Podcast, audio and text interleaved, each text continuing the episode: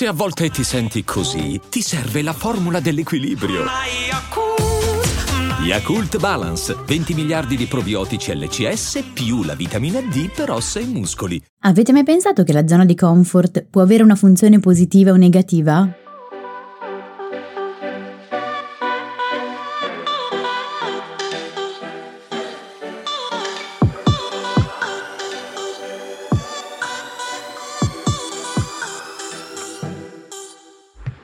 Benvenuti in questo nuovo episodio di TV Therapy, il podcast dove usiamo le serie TV per capire meglio noi stessi, le nostre emozioni, le relazioni, gli impantanamenti vari io sono Alessia, psicologa e psicoterapeuta e su Instagram mi trovate come Io non mi stresso. E io sono Giorgia, scrivo di serie tv e su Instagram mi trovate come Tellist, che è un blog che racconta le serie tv come meritano. Allora, innanzitutto ben ritrovati e speriamo che questo periodo natalizio sia stato rilassante o quantomeno delicato e speriamo che lo stesso valga per questo inizio anno. In questo episodio di ripresa parliamo di zona di comfort, di cui si sente tantissimo parlare negli ultimi tempi, ma spesso in maniera un po' impropria. Sembra infatti che la zona di comfort sia un posto negativo da cui bisogna necessariamente uscire e quindi ci vengono proposte in continuazione ricette preconfezionate per abbandonarla una volta per tutte e vivere felici. Invece la zona di comfort può avere, anzi tendenzialmente ha, la funzione essenziale del prenderci cura dei nostri bisogni. Quindi in questo episodio cercheremo di capire un pochino meglio cos'è, come funziona, quando ha un ruolo positivo e quando invece può diventare più disfunzionale. E lo faremo con una serie tv direi inaspettata, giusto? Giustissimo. Allora la serie è eh, The White Lotus che eh, tra l'altro eh, nel momento in cui stiamo registrando è la mattina successiva alla notte dei Golden Globe, quindi io ho dormito due ore più o meno, ma neanche. Anch'io l'ho seguita moltissimo. Moltissimo. Mi sono risvegliata alle 6 dicendo ah ma li stai ancora guardando. Di fianco a me che dormiva, poi la gente si chiederà perché stavano dormendo insieme. Comunque, eh, The White Lotus ha vinto due Golden Globe e tra l'altro, bisogna dirlo, c'è un'altra serie che ha stupito tutti che è House of the Dragon. Ha vinto un Golden Globe, è riuscita laddove il trono di spade non è mai riuscita ed erano tutti stupiti anche quelli che hanno ritirato il premio. Quindi tu ti sei alzata con un guizzo di felicità. Eh, ero, sì, sai quelle cose che ti stupiscono alle 6 del mattino, tipo lo schiaffo a Will Smith, uguale. Ecco. In qua eh, in positivo però. In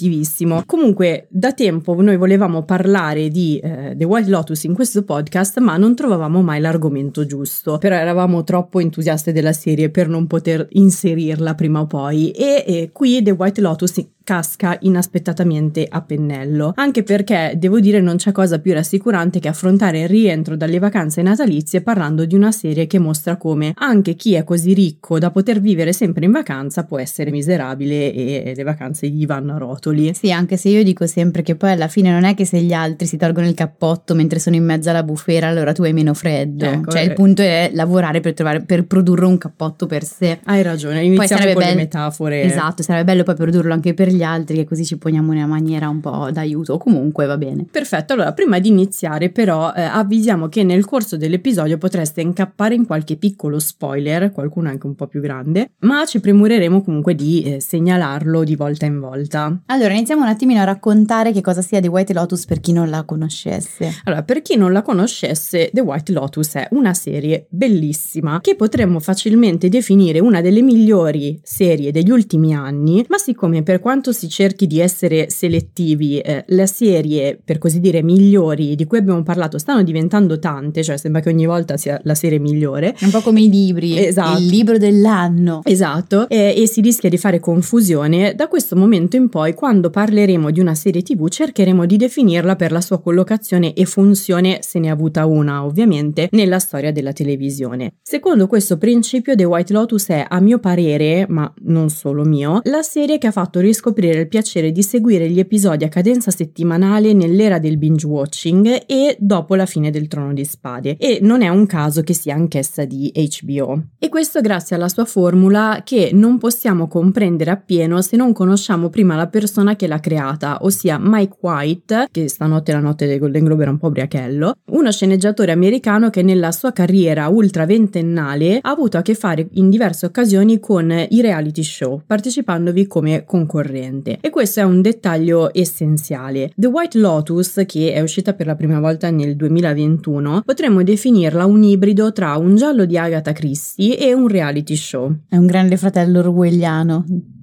No, non esageriamo. Orwell se potessi Sì, mamma mia, inseriresti ovunque. Perché mi angoscia. Ok. Ogni stagione è ambientata in un solo posto, un resort della catena The White Lotus collocato in una diversa parte del mondo. Nella prima stagione sono le Hawaii, nella seconda appena conclusasi la Sicilia, nella terza ci si aspetta che si sposti eh, in Asia. E qui segue la vacanza di un gruppo di turisti per lo più americani o comunque anglofoni che cambiano anch'essi di stagione in stagione. La storia si avvia sempre dalla fine della vacanza mostrandoci che uno o più personaggi non identificati sono morti, però al contrario delle classiche serie tv whodunit, cioè quelle dove eh, bisogna capire chi sia stato, chi sia l'assassino, da qui non si srotola un'indagine per capire chi sia morto e come sia morto o chi l'abbia ucciso, la polizia non compare proprio. La formula di The White Lotus consiste nel riavvolgere subito il nastro all'inizio della vacanza e seguirne tutto lo svolgimento per raccontare come gli eventi hanno raggiunto un culmine letale. L'idea della serie è infatti osservare le dinamiche relazionali tra i suoi protagonisti che non sono altro che il riflesso delle dinamiche sociali, economiche e di potere del mondo in cui viviamo. Come in ogni giallo di Agatha Christie e mh, anche come in ogni reality show, anche i personaggi di The White Lotus rientrano in archetipi sociali e anche televisivi ben definiti e si possono dividere in due parti. Da un lato ci sono i turisti e dall'altro i lavoratori del posto. Nella parte dei turisti incontriamo in ogni stagione tre gruppi, almeno finora sono stati tre gruppi, eh, famiglie o amici, i cui componenti si possono collocare in due fasce. La fascia più alta è quella dei turisti ricchissimi, cioè quelli che sono eh, abituati a essere ricchissimi. Ci sono imprenditori digitali e non, agenti immobiliari, produttori cinematografici e poi la mitica ereditiera Tania, Che è una categoria a parte, a sé stante. è una categoria a sé stante e la sua interprete Jennifer Coolidge ha vinto un Golden Globe e l'ha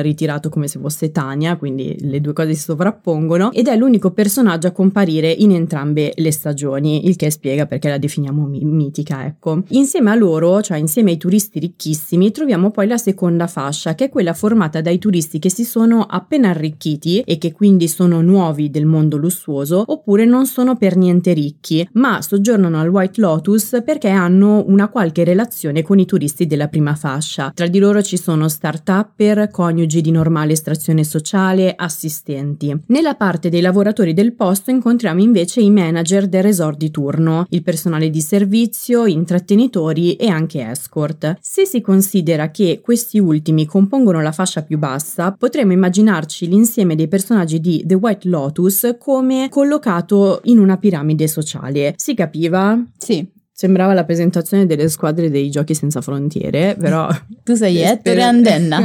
Però spero si sia capita. Comunque, capire la struttura sociale di The White Lotus è essenziale per capire poi la serie e anche l'argomento che tratteremo tra poco. Dopo averci anticipato che ci sarà un morto e aver riavvolto il nastro all'inizio della vacanza, ogni stagione di The White Lotus procede esattamente come un reality show, ma senza confessionali e le eliminazioni e le prove e via dicendo. Beh, eliminazione finale evidentemente sì. sì, esatto. Cioè, come in un grande fratello qualsiasi, se vi è mai capitato di vederne uno dall'inizio, eh, nella serie si vede proprio l'arrivo trionfale dei personaggi, il loro ingresso nel resort, il loro guardare estasiati panorami e gli agi di lusso di cui potranno beneficiare, e poi il loro graduale acclimatarsi, scrutarsi, entrare in contatto con le parti più intime e selvatiche di sé e il loro inevitabile istintivo non sopportarsi, scontrarsi, aggredirsi, ferirsi. So che il paragone è brutto, ma The White Lotus è l'equivalente che prendere degli animali di diversa specie e provenienza, chiuderli nella stessa grande gabbia e poi stare a osservare da fuori come si comportano. Ok, in che modo lo collochiamo? Cioè perché ne parliamo oggi in questo episodio? Innanzitutto ne parliamo grazie a un articolo del sito americano di informazione Vox, che poi metteremo nella descrizione di questo episodio. Il mio intento iniziale infatti era usare The White Lotus per tutt'altra cosa, cioè per approfondire l'effetto che le sigle delle serie tv hanno sugli spettatori,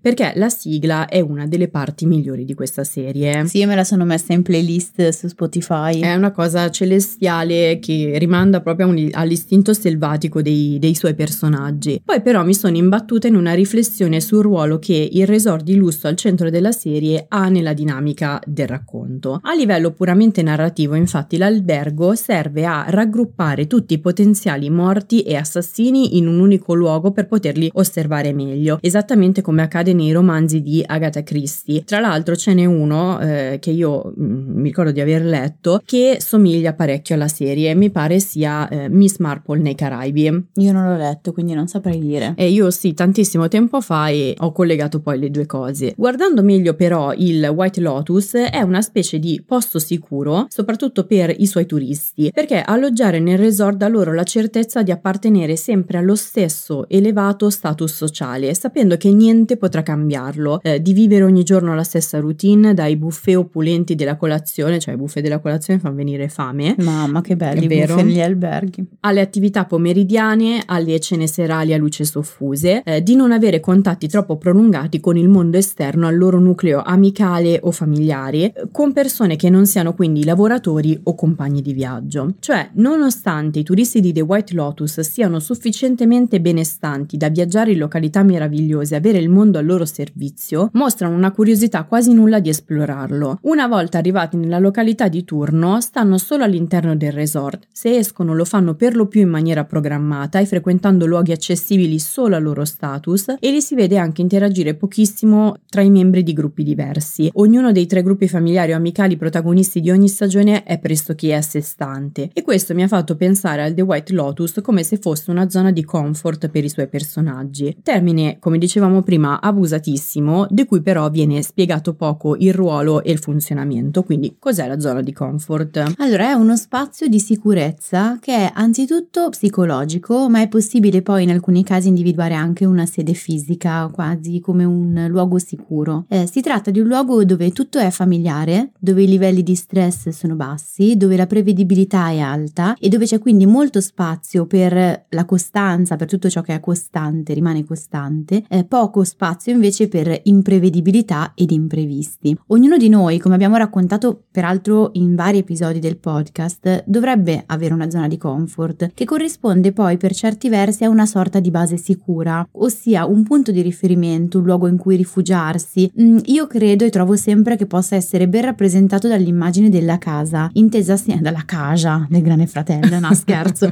eh, della casa, intesa come luogo mh, mm, in cui ci si sente al sicuro, quindi sia come luogo fisico, ma soprattutto in termini proprio emotivi. Un luogo che contiene eh, le proprie cose, i propri riferimenti, i propri affetti, quello in cui si torna a casa la sera. Immaginiamo qualcosa come fuori ci sono delle intemperie, però lì posso sempre tornare e trovo qualcosa di caloroso, quella è la casa, le radici. È funzionale, in linea di massima, avere una zona di comfort se essa è flessibile, quindi se è un luogo che, come poi vedremo, mi accoglie e mi lascia andare. Diventa però disfunzionale se usata come mezzo di evitamento. Ecco, nel caso del White Lotus abbiamo davanti un tipo di zona di comfort abbastanza disfunzionale. La metafora più frequente è quella di una gabbia dorata, nella quale i personaggi restano chiusi volutamente. L'articolo di Vox dice che i personaggi non vogliono fare esperienza del posto nel suo stato reale, vogliono viverlo come un hotel, una gabbia dorata. E all'interno di questa gabbia dorata li si vede agitarsi, mostrare la loro avidità, eh, succhiare energia ai rispettivi compagni di viaggio, questa è un'immagine de- dello stesso articolo, solo però per avere conferma che il loro status non cambi. Vox dice che eh, i personaggi di The White Lotus hanno un talento vampirico nel risucchiare l'energia e le emozioni delle persone intorno a loro e non restituire nulla. Perché in fondo, aggiungo io, il vero obiettivo della gabbia in cui si trovano è tenere il resto fuori, lontano, non farlo interferire con il proprio mondo. D'altronde, il nome del resort, qui ti sgancio l'aneddoto, vai, e quindi il titolo della serie rimanda al mito dei mangiatori di loto. Lo conosci? No. Ok, allora il popolo dei cosiddetti lotofagi compare nel nono libro dell'Odissea, quindi diventa un po' Alberto Angela. Ah, perché l'Odissea avevo iniziato a rileggerla di recente, a leggerla in realtà di recente, ma non l'ho finita. Eh, eh allora ti sei persa il mito dei eh, lotofagi. La rimetterò sul comodino. Ok, e eh, appunto nel nono libro dell'Odissea Ulisse finisce su un'isola i cui abitanti si nutrono solo del frutto del loto, la cui dolcezza è così inebriante che i forestieri appena giunti, dopo averlo assaggiato, si dimenticano del mondo tutto attorno e non fanno più ritorno nelle terre da cui sono venuti. Ah, che è un po' un qualcosa per cui il, eh, nel cattolicesimo attuale potrebbe corrispondere al eh, il piacere che distoglie dalla retta via. Sì, È vero. E ti ingabbia. Ecco, eh, nella serie accade un po' lo stesso. Cioè, alloggiare al White Lotus è un'esperienza solo in apparenza dolce ed estasiante in cui poi i personaggi eh, si ingabbiano, come dicevi tu. E infatti dicevamo che la zona di comfort diventa disfunzionale nel momento in cui porta a evitare. In questo caso, quindi nel caso della serie, ma possiamo ovviamente poi ritrovare riscontro nella, nella, realtà, che poi è quello che facciamo, no? trovare un parallelismo tra le serie e ciò che accade ad alcuni di noi eh, nella realtà, nella vita quotidiana. In questo caso dove sta l'evitamento? Si evita l'incontro con una realtà esterna che potrebbe mettere in crisi la propria identità, ma soprattutto le proprie difese. Eh, la maggior parte dei personaggi è infatti barricata dietro l'identità di ricco e chi non lo è o non lo è ancora vede dei vantaggi in quello status, in quella pseudo-identità eh, o comunque comunque ci sta facendo i conti, mi viene in mente Porzia nell'ultima eh, stagione, nella seconda stagione. Eh, le altre persone, quindi quelle che non sono ricche ma ruotano attorno, eh, come ad esempio il personale del, dell'albergo o le escort, approcciano allo, a loro, alle persone più ricche che hanno quello status più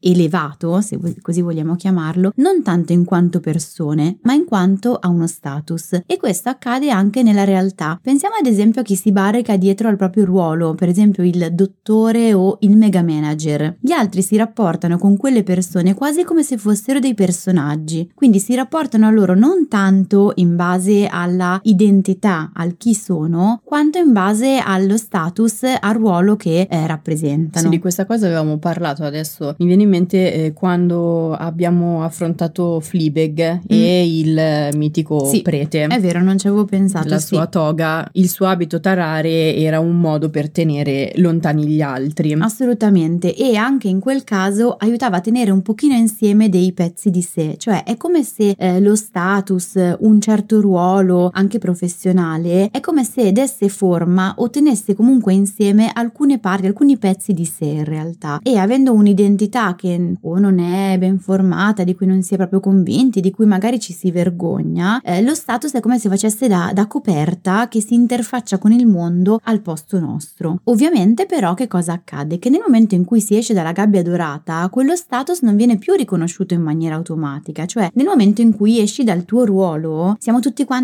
allo stesso livello. Io questa è una roba che ad esempio amo moltissimo, dico sempre che fuori dalla dall'attività professionale siamo tutti uguali, eh, la trovo una cosa molto positiva, ecco, al di là del lavoro che fai, al di là del status, al di là del conto che hai in banca. Poi di fatto se ci interfacciamo in un luogo neutro, mm, in cui quel lavoro ad esempio non c'entra niente, siamo tutti uguali, la trovo una cosa potentissima. Tu non sei più il dottore, non sei più il papa né il presidente degli Stati Uniti se ci troviamo al bar. Sei una persona. Per alcuni però questo terreno, quel luogo in cui il, il ruolo, lo status viene meno, può essere molto eh, vulnerabile, un punto di vulnerabilità. Quindi è necessario mantenersi all'interno di quella zona di comfort affinché la propria identità non venga messa a repentaglio. Quindi che cosa accade? Che in questo specifico caso la zona di comfort diviene disfunzionale e costituisce quindi un pericolo. È il pericolo di perdere la maschera che dà un volto al chi sono io, cioè io rimango all'interno della zona di comfort così mantengo la mia maschera e non c'è pericolo di perdere l'identità anche un po' posticcia che mi sono costruita grazie al mio status. Sì, c'è anche un altro articolo di Vox relativo alla prima stagione che mostra come i vacanzieri di The White Lotus vivano essenzialmente in un loop, in un ripetersi continuo delle stesse giornate. Cito testualmente: I ricchi vacanzieri della serie sono impermeabili a tutto tranne che ai propri capricci e non smettono mai di fare gli stessi errori. Niente può interrompere il ciclo. Tant'è che il meccanismo della serie e anche poi la sua ironia consiste proprio nel portare i personaggi vicinissimi al cambiare il proprio status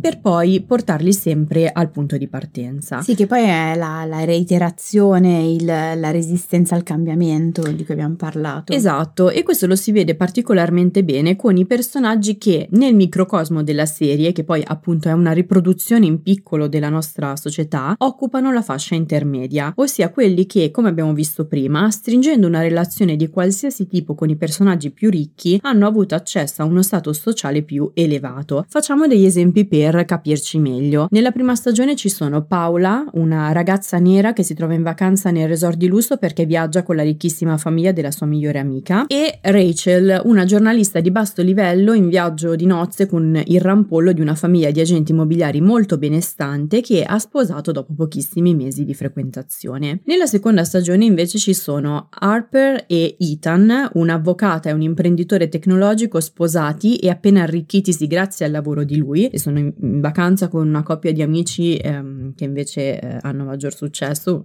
uno dei personaggi preferiti di Alessia. Meraviglioso. Eh, poi c'è Porsche, una ventenne squattrinata che fa da assistente alla mitica ereditiera Tania e Jack, anche lui ventenne, in vacanza con un uomo inglese raffinatissimo e agiato che chiama zio, ma con il quale non sembra avere nulla a che fare. Immaginatevelo proprio come quei giovani inglesi tamarri, rumorosi, ubriachi che vi è capita di incontrare eh, in alcuni posti di vacanza. Vi è capitato sicuramente. Sì, io in, a Ibiza esatto. in maniera... Esattamente. C'è proprio una zona di Ibiza in cui avrebbero... Secondo me l'hanno preso da lì. Esattamente, e, e, e me mi piace un sacco quella zona di Ibiza. Comunque, ecco, questa fascia di personaggi è quella che nel meccanismo della serie oscilla in continuazione tra il desiderio di mantenere lo status sociale acquisito e la volontà di lasciarlo una volta per tutte. Loro infatti sono ancora ben connessi alle proprie origini e sono in grado quindi di rendersi conto dei vezzi, eh, dei vizi, delle ipocrisie fastidiose dei loro ricchissimi conoscenti. Nel momento in cui gli eventi raggiungono il loro culmine sembra che questi personaggi abbiano superato il limite di sopportazione e per coerenza ci si aspetta da loro che esplodano in maniera figurata ovviamente eh, e decidano quindi di tornare alla loro vita precedente. Però noi sappiamo che The White Lotus ama portare gli eventi in direzioni meno coerenti e più amare di quelle che ci aspettiamo e perciò spoilerone. Na na na ok. Alla fine della serie, dopo aver generato o alimentato il caos, questi personaggi decidono sempre di restare dove sono, cioè di ingoiare una matassa enorme fatta di fastidi e di proprie incoerenze, di sacrificare i propri ideali, di scendere a grandissimi compromessi pur di mantenere il proprio status sociale e quindi fare in modo che le cose non cambino. Che comunque sembra riprovevole, ma anche noi esseri umani fuori fuori dallo schermo spesso funzioniamo così, non tanto, non per forza in termini di status, ma proprio come resistenza al cambiamento, cioè fa molta più paura che le cose cambino a volte piuttosto che rimangano così come, come sono. Siamo spesso portati alla stabilità noi. È come se in questo caso specifico lo status di agio, io direi non tanto economico quanto identitario, perché in realtà la parte economica serve ad attribuirci una pseudo-identità, si ponesse come rassicurante. Tuttavia, si tratta di una zona di comfort fittizia fittizia. Scusate, in che senso rassicurante? Abbiamo detto che la zona di comfort è quella in cui c'è una prevedibilità, in cui c'è una costante. Allora, grazie al fatto che economicamente ho un certo status, è come se quello status lì mi, per- mi prevedesse poi di sapere come gli altri si rapporteranno con me, come andranno le cose e di avere un- tutta una serie di, di sicurezze e di certezze. Ok, in questo senso è una zona di comfort. È però in tal caso una zona di comfort fittizia che a lungo rischia di andare a generare delle nevrosi, delle ansie o comunque delle, degli squilibri e in effetti anche nella serie lo notiamo osservando i personaggi che ampiamente calati in quello status hanno comunque continue lotte inter- interiori tra il chi sono, che bisogni ho come persona e dall'altra parte che status ho e che cosa devo fare perché in fondo anche lo status poi si pone come un dover essere ed è un dover essere che fa ombra sui bisogni più autentici. Queste ambivalenze le vediamo benissimo in quei personaggi che stanno entrando in quello quello status e che ancora stanno muovendo i primi passi, sono delle ambivalenze più forti, ma in fondo rimangono anche eh, nei personaggi che quello status lo hanno da, da, più tempo, perché ogni tanto c'è una parte che bussa dal profondo, quella più autentica, e dice scusa, sono rimasta schiacciato sotto lo status, ma avrei anch'io dei bisogni. Ed è una parte che esce poi con molta ferocia. Assolutamente, ferocia o in altri casi con profonda tristezza, profonda amarezza, con l'idea anche che però non sia possibile mai darle vera voce. Mi viene in mente Daphne nella seconda stagione eh, dove questo pezzo tra la parte più autentica, i suoi bisogni, ora se, qua non faccio spoiler, e ciò che deve essere, quindi deve continuare a fare, è, è molto forte, quasi esplicita tra l'altro in alcuni, in alcuni punti. Sì, c'è un pezzo nell'ultimo episodio, c'è una scena eh, in cui lei si fa passare tutte queste ambivalenze sul volto nel giro di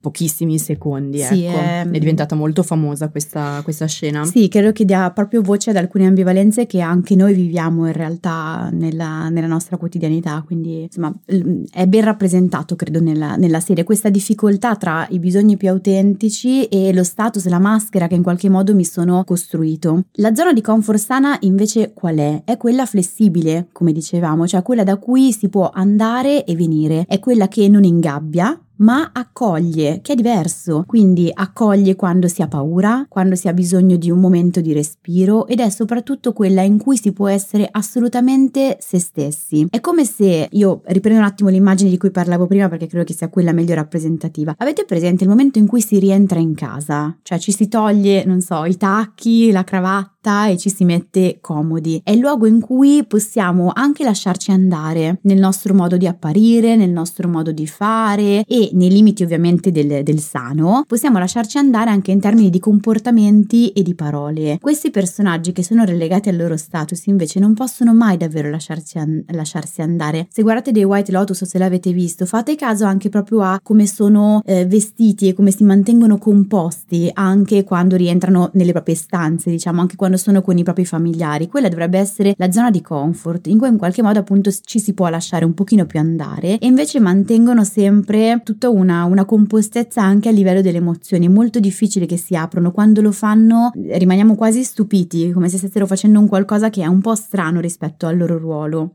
Sì, l'unica che non mantiene una compostezza è Tania, ma perché lei quella zona di comfort ce l'ha eh, dentro di sé. Cioè lei paradossalmente è la più simpatica di tutti, ma anche quella più feroce di tutti, perché il suo status è talmente introiettato da non accorgersi neanche di, di farne parte, lo dà per scontato. Sì, anche se poi in realtà, secondo me nel suo caso la gabbia è quello che sono talmente diciamo viziata, perché poi quello è un po', e sono talmente abituata al contrario di altri a dar voce ai miei bisogni che non faccio caso al momento in cui questi calpestano gli altri. Che comunque non va bene perché la familiarità e la zona di comfort è quella che mi permette di lasciarmi andare, tuttavia senza calpestare troppo gli altri o comunque con tutta una confidenza che lei non ha cioè, all'interno della sua zona di comfort c'è solo lei, eh quindi eh sì. non è una zona di comfort, perché la zona di comfort ha altre persone che si prendono cura di noi serenamente di cui mi posso fidare. Anche lei di fatto non si lascia mai andare. Esprime i suoi bisogni, ma che sono più delle pretese, peraltro, mm-hmm. quasi a mettere alla prova gli altri. Mentre la zona di comfort, è, quando è reale, non fittizia, è il posso esprimermi e so che c'è qualcun altro ad accogliere. Nella prima stagione forse c'è un punto in cui lo fa ehm, il compagno, diciamo eh, la accoglie in maniera positiva e un pochino più autentica. Sì, è vero. Però è l'unico momento. E tra l'altro eh, era la scena che poi, perché noi abbiamo proposto eh, The White Lotus in uno dei nostri gruppi di TV Therapy e questa scena di Tania di cui tu parli era proprio quella su cui poi si era focalizzata maggiormente ecco, il, il gruppo di terapia. Sì, Comunque, perché è la possibilità di essere se stessi e sorprendentemente gli altri anziché rifiutarci ci accolgono. accolgono. Questa è la zona di comfort in realtà, insieme poi ad altri pezzi, però a livello relazionale questa è la zona di comfort. Perché questo accade? Perché possiamo lasciarci andare un pochino più serenamente? Perché è quel luogo, appunto, per questo la chiamo casa, dove ci sentiamo riconosciuti amati per ciò che siamo e non per ciò che rappresentiamo. Cioè, gli frega niente, secondo me se prendiamo, adesso non lo so, dovrei leggere l'ultimo libro, ma se prendiamo Michelle Obama, sono convinta che lei si rapporti a lui poi in, in casa, quando sono fuori dal proprio ruolo, in maniera normale, indipendentemente dal fatto che lui sia o non sia il presidente degli Stati Uniti. Questo questa è la zona di comfort. Ora non so se poi loro ne abbiano una, però me la voglio immaginare sì, così. Sì. Perché in teoria a casa, intesa come luogo fisico, ma appunto anche psicologico, a nessuno frega che tu sia dottore, calciatore, il figo del quartiere. Questa cosa qui in realtà è molto spaesante per chi è abituato a vedere se stesso solo in quei termini lì. A casa sei tu, quel ruolo lì decade, quella tua maschera decade, che dovrebbe essere un bene in realtà, però non sempre porta a, ehm, a, un rapporto disteso ed è per questo che fa paura, perché nel momento in cui sei tu mi rapporto a te. E quindi è, diventa anche il luogo in cui non necessariamente si è accolti nel senso che va tutto bene, siamo tutti quanti sereni, anzi è il luogo in cui magari si discute anche più che eh, altrove, cioè a, a quanti di noi accade di arrabbiarsi di più a casa che al lavoro. Io penso sempre ai bambini che magari sono molto comunque composti a scuola e poi a casa finalmente si lasciano andare, ma è un bene perché è il luogo in cui teoricamente possono essere sereni e se stessi in toto, dove magari vediamo anche il peggio delle persone, anche qua si spera nei, nei limiti del sano, ma in cui la nostra identità comunque non viene messa in discussione. Tu non sei il dottore o la dottoressa di turno, tu sei eh, Mario, non lo so, ecco, e con te mi rapporto. Sì, poi diciamo che la serie è cattivella perché il suo cinismo, che poi è il motivo per cui è tanto seguita e apprezzata, punisce sostanzialmente chi tenta di mettere almeno un piede fuori dalla sua zona di comfort. Finora di cinque personaggi, io l'ho contati, eh, mi sono fatto proprio uno schemino. Ok. Ok. Finora di cinque personaggi che hanno provato a farlo, tra la prima e la seconda stagione, uno è stato costretto malamente a tornarci e due sono morti in maniera beffarda, ironica e eh, miserabile. Quindi The White Lotus è una serie volutamente poco rosea in questo senso, che si prende anche un po' gioco di quella idea molto contemporanea e molto social, molto instagrammabile, che correre fuori dalla zona di comfort sia la via per vivere definitivamente liberi e felici. Andiamo con due piccoli spoiler. Io penso al personaggio di eh, Bert di Grasso Grasso, un signore donnaiolo e ricchissimo, piuttosto anziano, che arriva in Sicilia con l'intenzione di conoscere i propri lontani parenti e lui ci arriva felicissimo, ma quando si avventura fuori dal resort e riesce a incontrarli in un paesino, eh, non riesce a comunicare con loro e viene cacciato via perché è scambiato per un malintenzionato. Ma penso poi soprattutto alla mitica Tania eh, McQuad, lei dice quad con due sillabe, la seconda parte è una sillaba. Eh frase del, con cui si presenta proprio nella prima stagione, cioè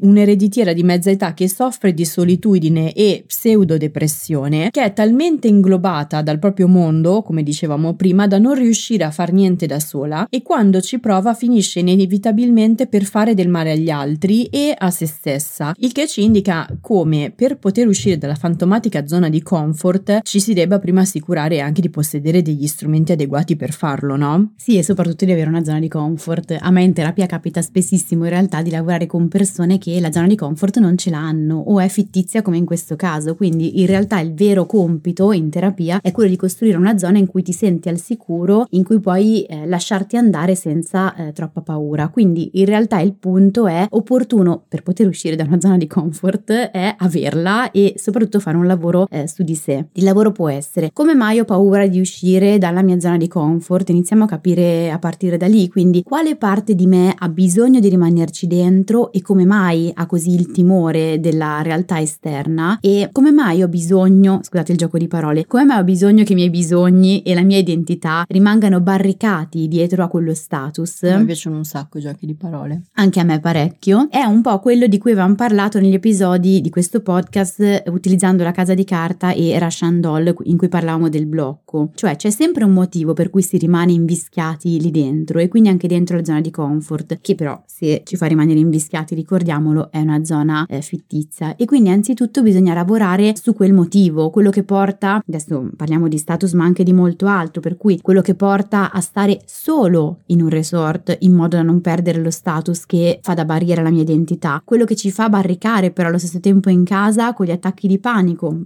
Ci sono molte persone no, a cui accade, allora non riesco ad andare al centro commerciale che potrebbe rappresentare la realtà esterna ma riesco solo a stare in casa mia in situazioni molto familiari. Come mai questo accade? Dove si colloca la paura? Oppure ancora da un punto di vista relazionale quel motivo che fa scegliere la persona con cui non saremo mai felici perché ad esempio non mette mai in discussione alcune emozioni, quindi eh, rappresenta una zona di comfort perché per quanto non saremo mai eh, felici, non sentiremo mai le farfalle nello stomaco, le nostre emozioni comunque rimangono lì e nessuno le tocca. Ad esempio, mm, sto pensando ad esempi di, di terapia. Quindi possiamo costruire una gabbia dorata in qualunque ambito eh, di status, a livello della casa, a livello relazionale o lavorativo, ma alla lunga quella gabbia dorata diventa soffocante e quindi va proprio compreso come aiutare la persona a costruire una gabbia che invece si, non più una gabbia, scusate, ma una zona di comfort che sia più funzionale e in secondo luogo come renderla flessibile, quindi accogliente ma non invischiante. E poi, vabbè, ovviamente va capito perché abbiamo costruito proprio quel tipo di gabbia dorata lì. Cioè non è un caso costruire degli attacchi di panico, costruire uno status che ti rinchiude in un resort o um, una relazione in cui è infelici. Sì, a questo proposito Vox rifletteva anche su come il White Lotus sia una zona di comfort ma abbia una valenza diversa a seconda del personaggio. Sto per spoilerare cose sulla prima stagione, avviso. Eh, nel primo gruppo di personaggi solo due decidono di restare all'interno del White Lotus alla fine della serie. Uno è Quinn, il figlio molto giovane di una ricca imprenditrice che quando arriva al resort vive solo di porno e videogiochi e nel corso della vacanza scopre invece un modo di vivere diverso. Alla fine lo si vede quindi lasciar partire la sua famiglia e restare alle Hawaii con un gruppo di canoisti, cioè lo si vede proprio allontanarsi felice mentre eh, voga. Eh, l'altro personaggio è invece Belinda, una donna nera che nel resort fa la massaggiatrice e per Tania assume un ruolo quasi terapeutico, tanto da progettare insieme di aprire un'attività. Tania però abbandona all'improvviso il progetto per partire con un uomo che ha appena conosciuto proprio lì in vacanza. Quindi sia Queen che Belinda restano nel resort eh, White Lotus, nella loro zona di comfort, ma per uno significa inseguire liberamente i propri sogni e per l'altra l'esatto opposto. Emily St. James, che ha scritto questo articolo, eh, dice proprio che la gabbia dorata cambia significato a seconda della prospettiva da cui la si guarda e non è detto che la si guardi nel modo giusto. Cito testuali parole, prendiamo i nostri piaceri dove li troviamo e a volte il più grande piacere è credere di aver fatto qualcosa di profondamente significativo e che tutti intorno a te esistano per guidarti lungo quel viaggio, non importa quanto miope possa essere questa convenzione. In gamba. E eh beh, lei la citiamo sempre perché è molto psicologica nelle, nelle analisi che fa. Sì, e poi ripeto, mm, a me piace sempre perché questo aspetto delle serie TV possiamo tranquillamente ritrovarlo nella quotidianità, magari non esattamente calato in quei panni, adattandolo a quelle che sono le nostre sfumature, ma possiamo proprio ritrovare una parte poi per lavorare su di noi, che poi è il senso della TV therapy. Ma essendo giunti alla fine di questo episodio, proviamo a proporre tre serie TV in qualche modo simili. Allora, la prima è Enlightened, al momento su Sky e Now. È una serie dramedy americana del 2011 dove Laura Dern, cioè la Renata di eh, Big Little Lies, interpreta una donna di 40 anni che dopo aver avuto quello che viene definito un crollo nervoso al lavoro ed essersi sottoposta a un percorso riabilitativo, cerca di rimettere insieme la propria vita personale e professionale ripartendo dal basso. Il creatore è Mike White, cioè lo stesso di The White Lotus, che peraltro interpreta anche uno dei personaggi principali. Di Enlightened si parla poco, ma compare mm, quasi sempre quando si tratta di stilare eh, l'elenco delle serie TV migliori di HBO. Laura Dern vinse anche un Golden Globe per la sua interpretazione. Io l'ho appena ritrovata in uh, Kimmy Schmidt. È vero, eh, ma lei sempre, fa sempre tipo super ospite perché è tenuta in altissima considerazione a Hollywood, è oggettivamente molto brava ehm, anche in un bel po' di film di David Lynch. La seconda serie è The Gilded Age, al momento su Sky e Now. È una serie in costume uscita l'anno scorso e creata dallo stesso ideatore di Downton Abbey, a cui somiglia molto. La storia è però ambientata a New York durante il boom economico dell'ultimo ventennio dell'Ottocento, quindi 1880. La protagonista è una ragazza che, rimasta orfana e senza eredità, si trasferisce a vivere dalle zie che fanno parte dell'alta società newyorkese. Per intenderci, le zie sono interpretate da Christine Baranski, cioè la Diane di The Good Wife e The Good Fight, e Cynthia Nixon, la Miranda di Sex and the City. Girano sempre in coppia e valgono, eh, diciamo, il tempo della visione. Gli intrighi ruotano attorno al mondo in cui le diverse classi sociali entrano in contatto tra di loro, perché c'è la vecchia alta società che resist- fa resistenza al cambiamento, ci sono i nuovi ricchi, c'è la servitù, esattamente come in Downton Abbey. Ed è interessante vedere cosa lo status sociale rappresenti per ciascun personaggio, proprio come accade in The White Lotus.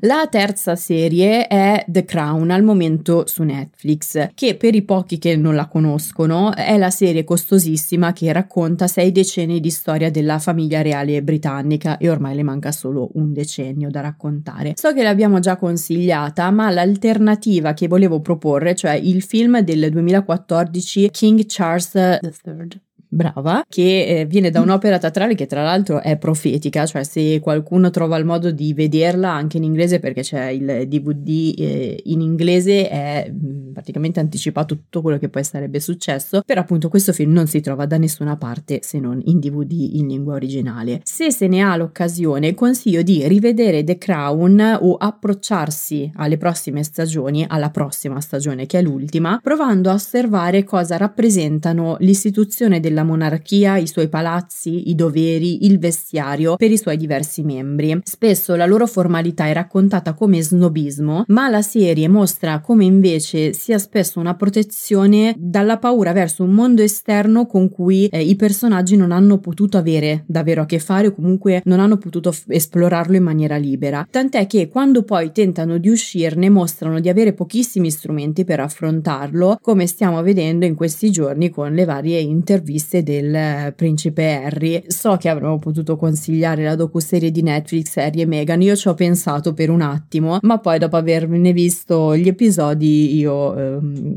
ho pensato che fosse meglio risparmiarvela, ecco perché è abbastanza un supplizio.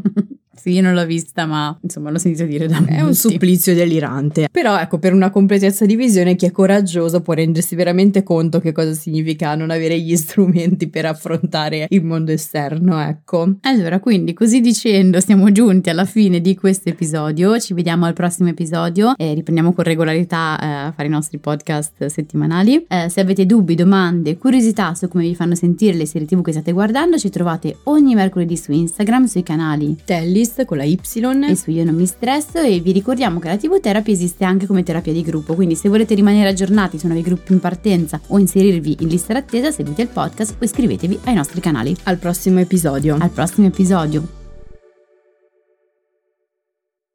Lo sapevo che avresti scritto un intro più calorosa. Eh, ma io sono, Io io sono mediterranea. un intro da telegiornale. Tu vuoi andare a vivere in Finlandia. allora, innanzitutto ben ritrovato. Eh, vabbè, però allora. cioè, Stai si può- urlando? Aspetta. E speriamo lo stesso. Ma senti, aspetta un attimo. Po' di... Cosa? Non è, gestibile la tua voce. Mm. Vai. Carino, delicato, mi piace molto. Eh, se piace a te, E basta. non piace a me. E allora fai un tuo augurio. lo segnali così lo spoiler. Questo finisce dritto nei blooper. Perché c'è quell'attore. Di cui non ricordo il nome. Appunto. Questo dice molte cose. Che eh, l'ha creata a senza H. Ah! Eppure non era dopo la notte degli Oscar. dei Golden Globe. Golden Globe. Comunque detto a voce non si sente là. Eh, ma si sente che ero preoccupata. No. Basta.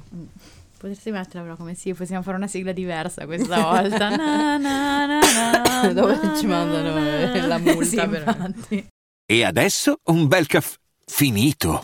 Perché rischiare di rimanere senza caffè quando puoi abbonarti a Caffè Borbone? Prezzi vantaggiosi, costi di spedizione inclusi, tante possibilità di personalizzazione e l'abbonamento lo sospendi quando vuoi. Decidi tu la frequenza, la qualità, scegli tra le cialde e capsule compatibili e crea il tuo mix di gusti e miscele. Mai più senza caffè con l'abbonamento Caffè Borbone. Tutte le info su caffèborbone.com.